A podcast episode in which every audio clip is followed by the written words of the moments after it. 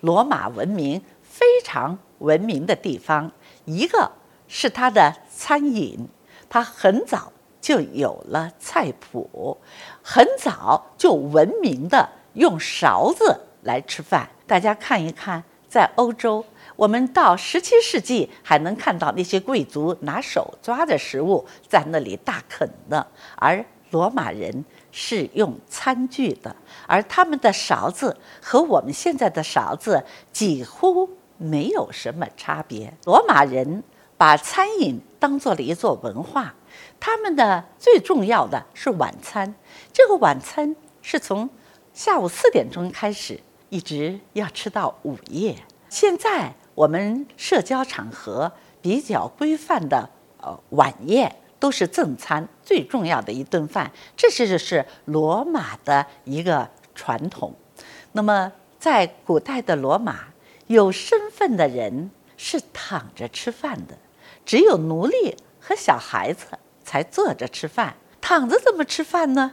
这要追溯到古代希腊时期，古希腊的英雄们也都是。躺着吃饭的，那么他们有卧榻，这个卧榻上头呢能躺三个人，一个餐厅呢有三个卧榻，中间则是餐桌。有身份的男人们，罗马的男人们在卧榻上有着靠枕，端着酒杯。其实它主要的内容是社交，吃其实是第二位的。就和我们现在的社交晚宴一样，如果你带着一个空肚肠去，你恐怕到那里就要挨饿了。因为重要的不是让你吃，而在古代的罗马呢，它的晚宴有那么长的时间，它有九道菜，要一道一道的上，而最主要的是人们在这时候去讨论一些在会议上不大好解决的问题，人们可以在。晚餐上去通过，当然了，那个时候也有一些馋嘴的食客，他们混进了宴会，可是菜还没有吃完呢，他已经吃到了这里了。于是呢，罗马人就有一个妙招，他们拿一根鸡毛去捅自己的嗓子眼儿。他先悄悄地来到室外，用鸡毛塞到自己的喉咙里头，引起了喉咙的本能的反应，那就是呕吐，把刚才吃进去的东西都倒出来，然后他再回到那个餐厅，继续着后面的几道菜。当然，这是那些少数的，呃，没出息的跑这儿来蹭吃蹭喝的人才这样，而真正的。贵族有身份的人更看重的这个地方是他在宣扬他的政治观念，他去建立他自己的体系，那么是一个社交的场所。直到现在，我们的社交晚宴，它的源头也是来自于罗马的。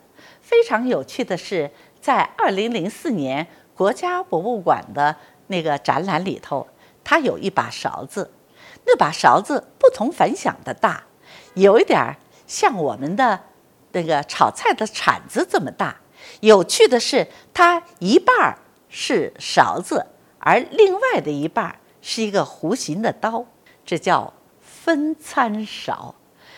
惭愧呀，我们现在的分餐勺。都没有如此之考究的，因为这把勺子既有刀的切割的功能，又有勺子的盛的功能。所以说，罗马人给我们留下来的还真是有很多很多。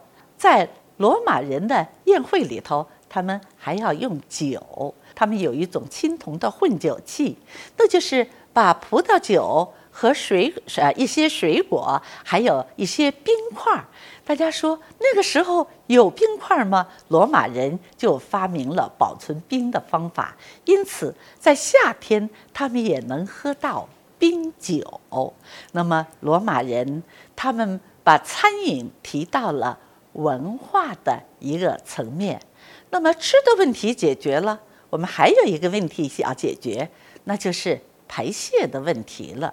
据说法国的那些宫殿原来都是骚烘烘的，因为是个楼梯的背角，他们就可以在那里方便。而在罗马帝国，早就有了什么公共厕所，而且是坐式的。那么，在这个公共厕所呢，它有大理石板挖下的圆形的，而在它的前面则有一条不断在流动的清水的槽，还有几个水槽。那个水槽里头放的是盐水，那个盐水里头泡的是什么呢？想出来了吗？